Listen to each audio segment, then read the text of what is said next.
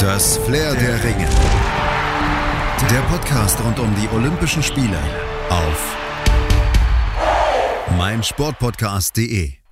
Spät zu Bett gehen bzw. früh aufstehen, das wurde heute am 13. Olympia-Entscheidungstag belohnt mit Gold für Florian Wellbrock im Freiwasser. Wer dann aber länger wach geblieben war, der hatte dann nicht nur so besonders großes Vergnügen.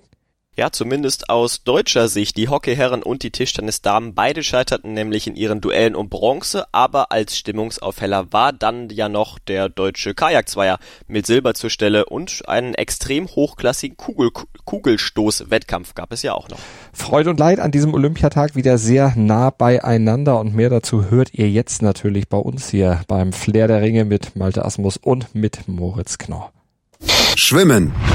Dominant, nicht zu stoppen, eine ganz eigene Liga auf einem anderen Planeten geschwommen. Das sind so die Komplimente, die hinterher über Florian Wellbrock hereinprasselten. Sie wurden von Experten gemacht, von Leuten, die das tatsächlich alles beurteilen können.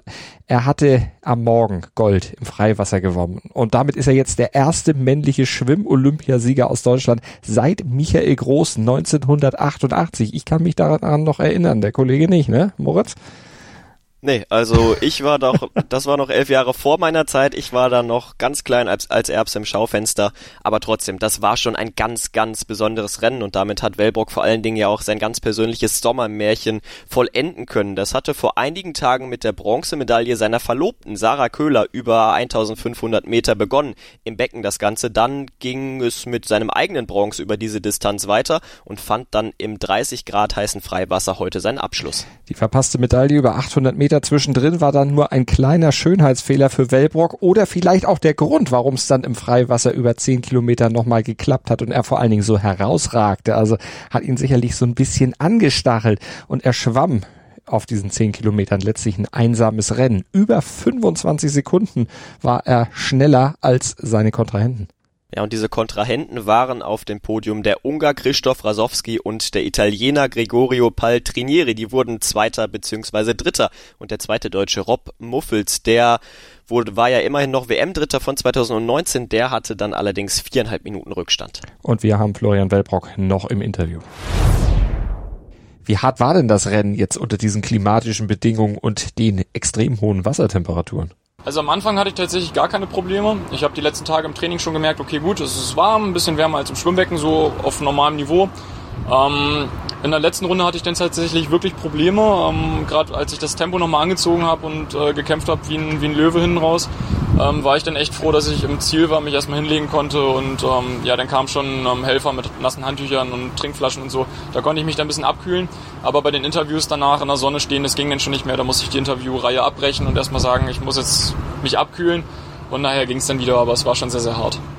Er ist das Rennen ja von Beginn an von vorne geschwommen. Hat er damit gerechnet, dass am Ende so ein deutlicher Vorsprung von über 25 Sekunden rauskommen wird? Nein, überhaupt nicht. Also ich hatte mich eigentlich mental auf ein ganz anderes Rennen eingestellt. Ähm, hab dann nach dem ersten Drittel gemerkt, dass es allerdings anders laufen wird, also genau so wie es jetzt passiert ist. Ähm, warum das so war, kann ich gar nicht so genau beschreiben. Also ich habe für meine Verhältnisse eigentlich relativ ruhig angefangen und habe dann beim nach hinten schauen schon immer gemerkt, okay, die anderen Jungs haben richtig Probleme, die arbeiten viel mehr als ich.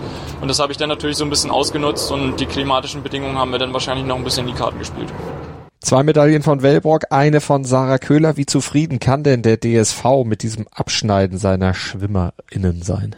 Ja, ich denke mal sehr. Also wenn man sich das Jahr 2012 anschaut, wo ähm, lediglich Thomas Lurz, sag ich mal, äh, ich glaube Silber hat er damals geholt, ähm, war das zu 2016 natürlich irgendwie enttäuschend, dass da gar nichts passiert ist. Und jetzt fahren wir wieder mit drei Medaillen, sogar einer goldenen nach Hause. Das ist schon ähm, sehr, sehr cool. Kanu. Der Altersunterschied der beiden Stimmen am Mikro, ihr habt es eben schon mitgekriegt, er liegt so bei bummelig 20 Jahren. Der der beiden Silbermedaillengewinner im Kajak Zweier gerade mal bei 16 Jahren, aber trotzdem im deutschen Kanuverband, da nennen sie die Kombination aus Max Hoff und Jakob Schopf liebevoll Generationenboot. Und die beiden Generationen am Paddel, die harmonieren prächtig und fuhren zu Silber zwei Zehntelsekunden hinter den neuen Olympiasiegern aus Australien und vor Tschechien. Und dann flossen bei Hoff die Tränen aber nicht aus Trauer über verpasstes Gold, sondern über die Silbermedaille in Hoffs letztem Rennen, denn er beendete danach seine internationale Karriere und hat jetzt einen kompletten Medaillensatz voll. Nach Gold im K4 von Rio sowie Bronze im Kajak 21, 12 in London, jetzt eben noch Silber. Aber trotzdem, wenn das Rennen noch ein paar Minuten oder beziehungsweise ein paar Meter nur länger gewesen wäre, dann hätte Deutschland die Australier vielleicht sogar noch eingeholt. Denn Hoff und Schopf hatten einen super Endspurt Das stimmt, gelegt. zur Rennhalbzeit, da hatten die Deutschen auf Rang 3 gelegen, kamen dann aber immer näher an die Spitze noch wieder ran, aber Australien rettete letztlich einen knappen Vorsprung ins Ziel und jetzt hat seit 2004 Deutschland im K2 immer eine Medaille gewonnen. Und nun verlässt Altmeister Hoff ja das Team, übergibt an den 22-jährigen Schopf äh, und die Hoffnung der neuen Generation, die wird dann in Paris nochmal wieder zum Tragen kommen als nächstes Mal. Aber bevor wir dann nach Paris blicken, gibt's zum Abschied von der inter internationalen Bühne nochmal das gemeinsame Interview von den beiden. Wie emotional war der Zieleinlauf nach dem Rennen? Wie war dieser Moment für die beiden? Wie haben sie es erlebt? Er hat gar nicht mehr aufgehört zu weinen. nee, War fast so schlimm wie 2016. Ne? also auf jeden Fall äh, sieht man gar nicht mehr, aber so emotional. ja, war schon viel oder war sehr emotional und wir haben uns sehr darüber gefreut. Es war ein hartes Rennen und wir sind damit super glücklich.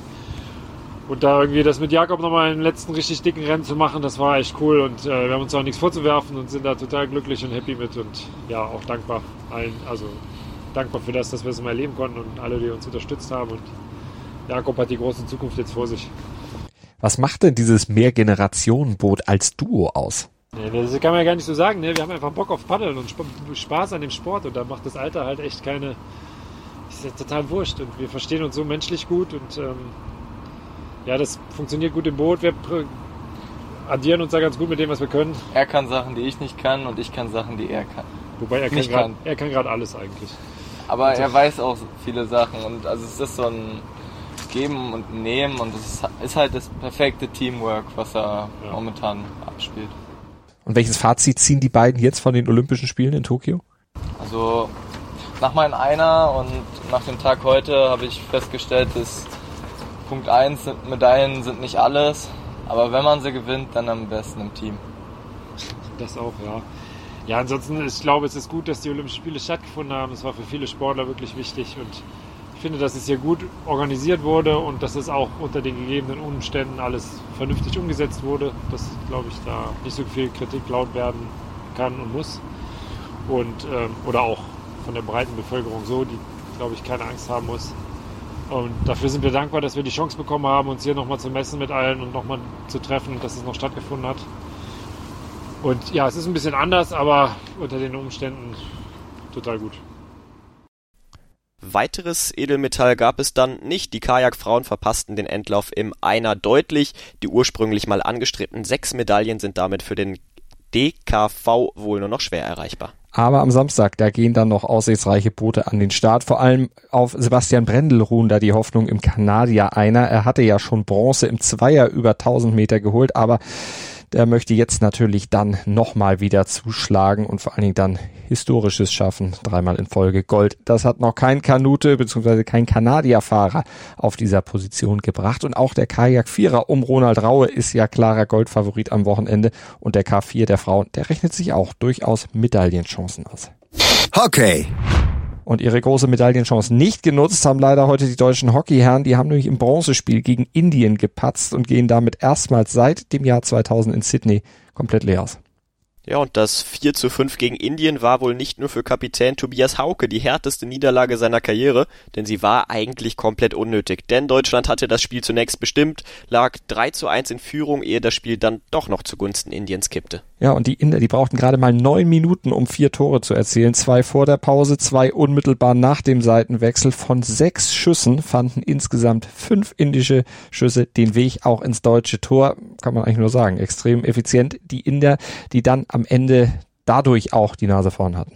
Vor allem, ja, du hast es angesprochen, die gegnerischen Strafecken erwiesen sich wieder mal als deutsche Achillesferse und erschreckend war vor allem, vor allem auch, dass selbst der couragierte Start, die klare Führung der deutschen Mannschaft offenbar keinerlei Sicherlei, Sicherheit gab und dann das, ja, mehr als Ergebniskosmetik am Ende trotz des großen Kampfes nicht übrig blieb. Kapitän Hauke, den hatten wir eben schon angesprochen, der war anschließend nach eigener Aussage leer und enttäuscht und sagte, Mann, das tut richtig, richtig weh.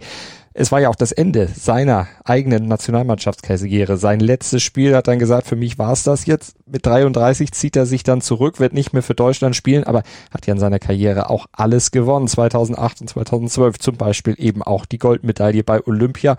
Ja, und jetzt hat er dann eben auch mal das bittere Pech erlebt, dann am Ende nur mit Blech nach Hause zu kommen.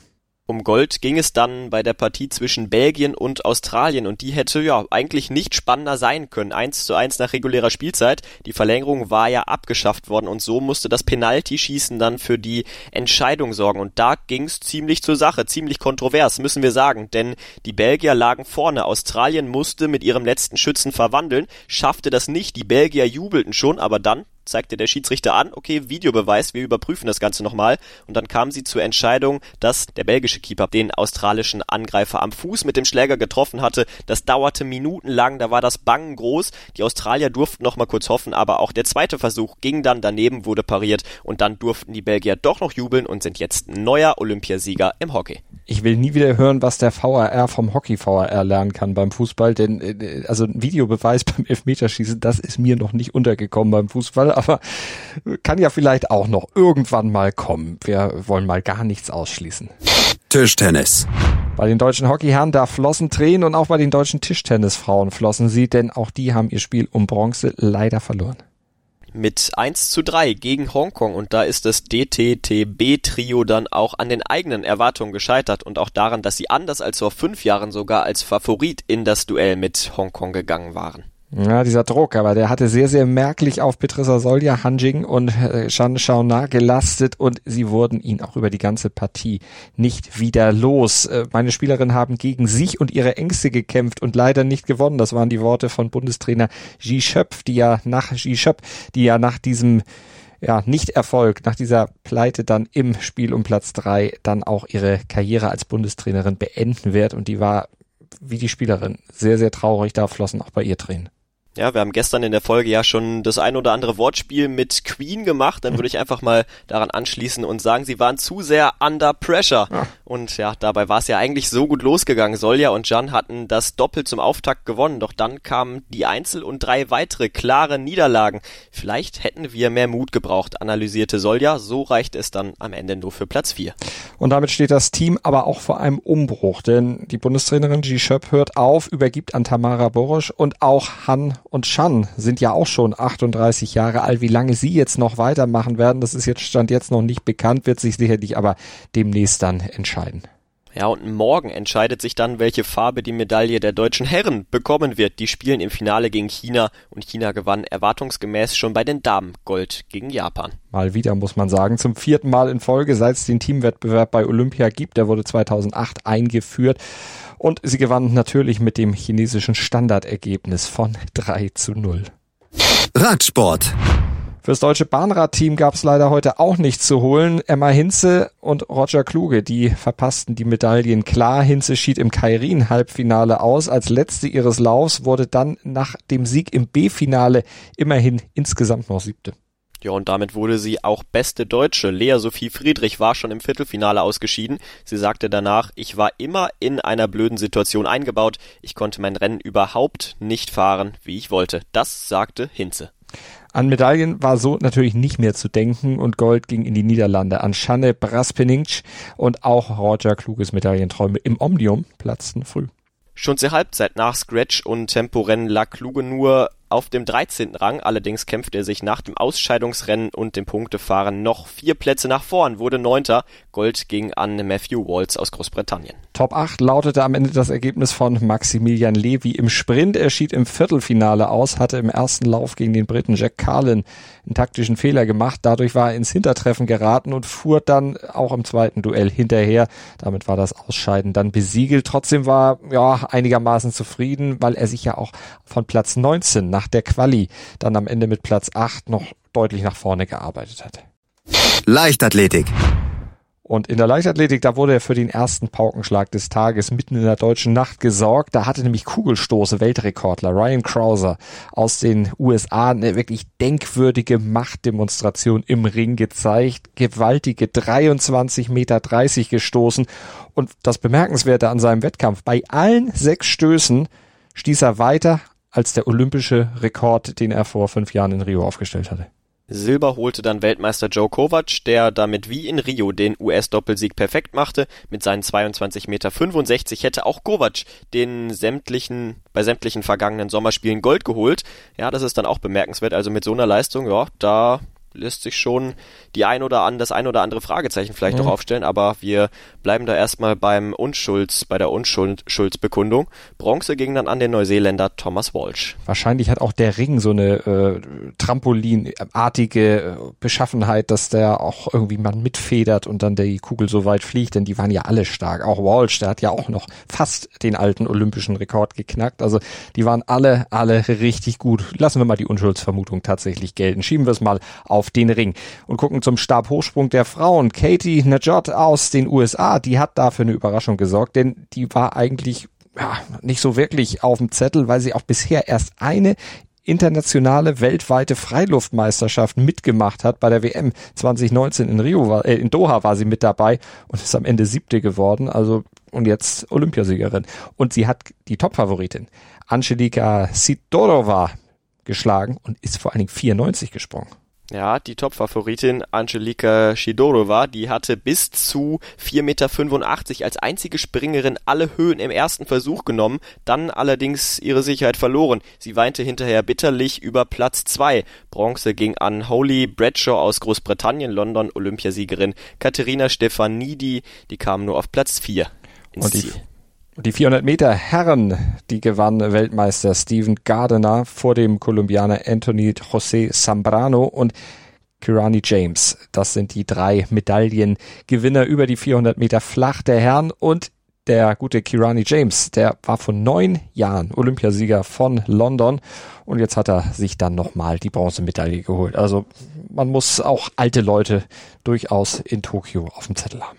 Gold im Siebenkampf holte dann Nafissatou Thiam aus Belgien, wie schon vor fünf Jahren in Rio. Silber sicherte sich Anouk Vetter aus den Niederlanden vor ihrer Landsmann Emma Osterwegel und aus deutscher Sicht wurde Caroline Schäfer siebte. Vanessa Grimm landete auf Platz 19. Ja, Schäfer, die hatte nach Tag eins noch recht chancenreich in Richtung Medaille im Rennen gelegen, aber dann patzte sie gleich zu Beginn des zweiten Tages. Im Weitsprung kam sie nur auf 5,78 Meter und äh, damit platzte dann auch ihr Medaillentraum. Aber wenn man sich mal ihre Krankengeschichte, wir haben sie ja gestern schon aufgezählt, nochmal anguckt aus diesem Jahr und die Tatsache, dass bei Olympia tatsächlich sie das erste Mal in diesem Jahr überhaupt einen Siebenkampf bestritten hat, dann ist auch Platz sieben schon ein richtig starker Erfolg. Und die Mehrkampfhoffnungen der deutschen Männer, die platzten ja schon gestern, nachdem sich Niklas Kaul beim Hochsprung am Fuß verletzt hatte und dann den Zehnkampf aufgeben musste. Im Interview hat er dann über sein Aus und die Schwere seiner Verletzung gesprochen.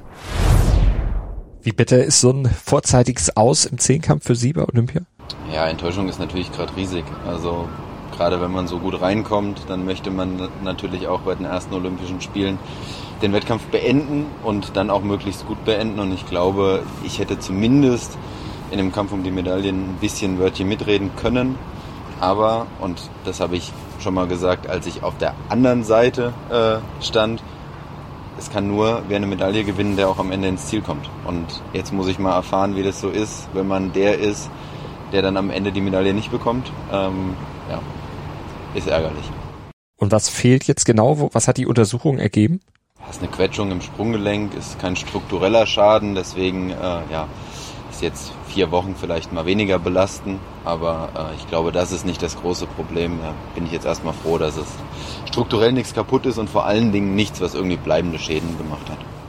Für ihn ist das Ziel Olympiamedaille nun aufgeschoben auf Paris in drei Jahren. Gold ging wie zu erwarten an Damien Warner aus Kanada als erster Zehnkämpfer über 9000 Punkte bei Olympia. Um 125 Punkte verbesserte er damit den alten olympischen Rekord. Er gewann vor Kevin Maillet aus Frankreich und Ashley Maloney aus Australien. Und einen guten fünften Platz gab's wie schon in Rio für Christopher Linke im 20 Kilometer Gehen. Der Wettkampf wurde im etwas kühleren Sapporo ausgetragen, obwohl so viel kühler war es auch nicht. Ich glaube, drei Grad war es kälter in Sapporo als in Tokio zur Zeit dieses äh, GEA-Wettbewerbs, aber dafür war es feucht, dafür war es schwül, dafür war es, äh, es war einfach furchtbare Bedingungen, die da die Sportler hatten und das hat dann auch die Taktik des Rennens sehr bestimmt. Ich werde versuchen, keine Tempoarbeit zu leisten, sondern die anderen arbeiten zu lassen, hatte Linke vorher noch im ZDF angekündigt. Bei der Hälfte der Distanz lag er auf Platz 19, zog danach an den meisten Gegnern vorbei. Gold holte überraschend der Italiener Massimo Stano vor dem Japaner Koki Ikeda und Weltmeister Toshikatsu Yamanishi. Auch der kommt, wie ihr hört, aus Japan. Und Leo Köpp aus Deutschland, der kam auf Platz 22. Nils Brembach, der wurde 28. Die deutsche 4x100 Meter Staffel der Frauen träumt von der ersten Medaille seit 33 Jahren. Rebecca Hase, Alexandra Burkhardt, Tatjana Pinto und Gina Lückenkämper gewannen ihren Vorlauf mit der drittbesten Zeit. Und als schnellster in den Endlauf am Freitag zog das Team aus Großbritannien ein als Sieger im ersten Vorlauf vor den USA und die deutschen Herren, die liefen nur 400 über ihrem deutschen Rekord und kommen ebenfalls in den Endlauf der deutschen 4x400 Meter Staffel war das dann leider nicht vergönnt gewesen. Wasserspringen. Elena Wassen hat im Turmfinale nach vier guten Sprüngen und einem Patzer beim dreieinhalb Delfinsalto den achten Platz belegt. Ein Doppelsieg feierte China mit Quan Hongchan vor Chen Yuxi. Quan ist mit erst 14 Jahren das jüngste Mitglied der chinesischen Olympiadelegation. Bronze holte Melissa Wu aus Australien. Die zweite deutsche Starterin vom Turm Elena Wassens zwei Jahre ältere Schwester Christina, die war bereits im Halbfinale einige Stunden zuvor ausgeschieden. Ringen. Und die deutschen Ringer, die haben keine Chance mehr auf eine weitere Medaille. Freistilspezialist Gennady Kudinovic, der scheiterte als letzter Deutscher im Wettkampf vorzeitig. Er verlor sein Viertelfinale in der Gewichtsklasse bis 125 Kilogramm gegen den Mongolen Munktur. Skateboarding. Unter dem Motto Dabei sein ist alles hat sich Skateboarder Tyler Ittmeier trotz eines gebrochenen Arms seinen Olympiatraum erfüllt. Mit großen Schmerzen im linken Arm zeigte er aber trotzdem eine couragierte Leistung, auch wenn er sich für das olympische Finale der besten acht Parkfahrer nicht qualifizieren konnte. Am Ende wurde Ittmeier 15. Der Olympiasieg ging an den 18-jährigen Australier Keegan Palmer, Silber holte Pedro Barros aus Brasilien und Corey Junot gewann Bronze. Fußball. Und Megan Rapino hat die USA mit zwei Traumtoren zum Trostpreis Bronzemedaille geführt. Beim 4 zu 3 Sieg im kleinen Finale gegen Australien, da zirkelte die ehemalige Weltfußballerin ein Eckstoß direkt ins Tor und erzielte auch noch per Volleyschuss einen wunderschönen Treffer. Wirklich toller Doppelpack, der am Ende dann mit Bronze belohnt wurde. Aber ob das jetzt wirklich eine Belohnung für die USA war, die waren als Topfavorit nach Japan gereist, waren dann sehr enttäuschend aufgetreten, hatten dann auch im Halbfinale gegen Kanada verloren und Australien, die hatten ihr Halbfinale gegen Schweden nicht gewinnen können und wir gucken noch zu einer anderen US-Domäne. Basketball. Ja, da stehen nach beträchtlichen Startschwierigkeiten die US-Basketballer jetzt doch vor ihrer 16. Goldmedaille. Im Halbfinale schlugen die USA das Team aus Australien mit 97 zu 78 und treffen nun im Endspiel auf Frankreich. Es könnte der vierte Olympiasieg in Folge für die USA werden. Australien, Gruppengegner der deutschen Mannschaft, darf im Spiel um Bronze gegen Slowenien zumindest auf den Gewinn seiner ersten olympischen Medaille hoffen. Und weitere Entscheidung des Tages fiel noch im Sportklettern. Da gewann Spanien durch Alberto Lopez Gold. Im Karate-Komitee gewann Yvette Goranova aus Bulgarien und die deutsche Jasmin Jüttner, die war schon vorzeitig da ausgeschieden. Ja, und morgen gibt's dann 23 Entscheidungen, die bei Olympia fallen. Unter anderem hoffen ja die Tischtennisherren dann, wir haben es eben schon gesagt, auf die Überraschung gegen die haushohen Favoriten aus China. Silber haben sie ja schon sicher, aber Gold wäre natürlich das i-Tüpfelchen auf diesen Olympischen Spielen aus Sicht der deutschen Tischtennisherren.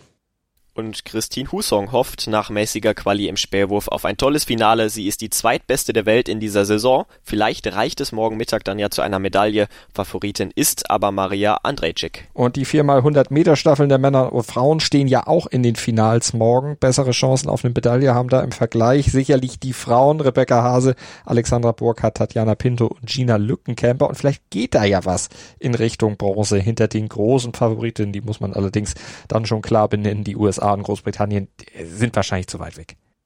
Bei den Männern sind Jamaika und Kanada favorisiert. Die deutsche Staffel ist krasser Außenseiter, hofft mit Julian Reuss, Joshua Hartmann, Danish Almas und Lukas Ansa Prepra auf eine gute Zeit und dann auch noch eine schöne Platzierung. Und wir hoffen mit und werden natürlich im Flair der Ringe morgen drüber berichten, hier bei uns auf meinsportpodcast.de oder mit dem Podcatcher eurer Wahl, ganz egal, wo ihr uns sucht, ihr werdet uns finden und dann könnt ihr zuhören bei unserem Bericht des Tages von den Olympischen Spielen in Tokio auf meinsportpodcast.de werdet ihr bestens informiert, auch dank der Kollegen vom Sportinformationsdienst SID, die mit uns das Ganze hier ja zusammen veranstalten.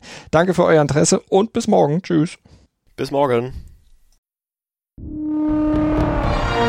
Das Flair der Ringe.